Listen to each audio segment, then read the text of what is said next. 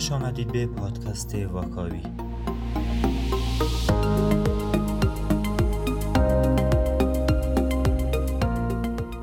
روز چهارشنبه فرمانداری سقز از امیدها برای بهره برداری از معدن طلای قلقله سقز خبر داد. همزمان مدیرکل دفتر ارزیابی زیست محیطی کشور نیز از اعلام نظر نهایی این سازمان تا یک ماه دیگر خبر داده است.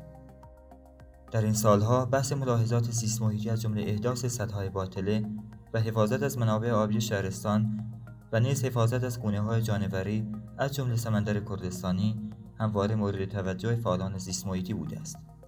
در معدن طلای قلقله که دی ماه 96 توسط وزیر وقت کار کلنگ زنی شد، ذخیره 7.3 دهم میلیون تنی طلای خالص مهرس شده است.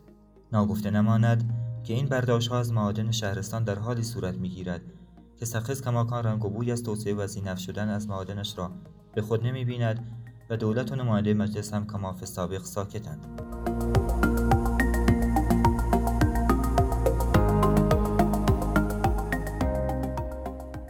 پس از آن که اعتبار لازم برای ساخت مدرسه جدید روستای تموته از توابع بخش مرکزی جذب شد احداث مدرسه جدید در اواخر شهریور امسال آغاز و اکنون 17 دانش آموز این روستا در طبقه همکف مسجد مشغول تحصیل هستند.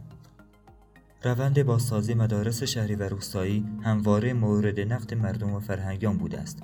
ساکنان روستای تموته امیدوارند این روند شامل حال آنها نشود.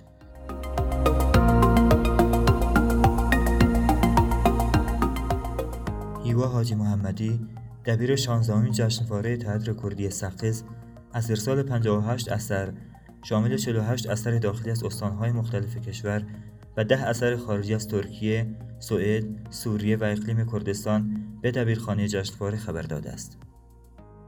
علیرغم قول دستندرکاران این جشنواره برای گنجاندن این رویداد فرهنگی در تقویم وزارت ارشاد به منظور تأمین هزینه های آن از سوی این وزارتخانه اما این کار هنوز به نتیجه نرسیده است و از قرار معلوم امسال نیز بخشی از هزینه ها کماکان بر عهده شهرداری خواهد بود. شانزدهمین جشنواره تئاتر کردی سقز در آذر ماه برگزار می شود.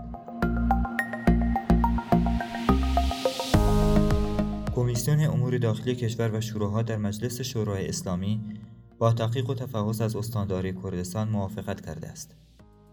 موضوع تمام شهرداری های استان به ویژه مریوان، بانه، سقز، سنندج و استخدامی ها از سال 88 کمیسیون های ماده 100 ماده واحده ماده 5 تغییر کاربری ها مزایده و مناقصات از سال 88 و معاملات شهرداری ها از جمله موارد مطرح شده در این درخواست تحقیق و تفحص است.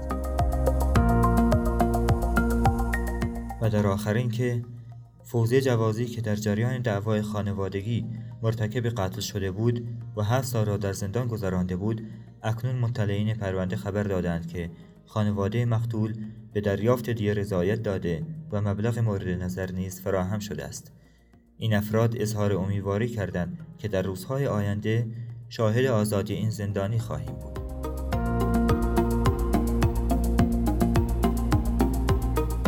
ممنون که این بار هم با پادکست واکایی همراه بودید. تا هفته بعد بدرود.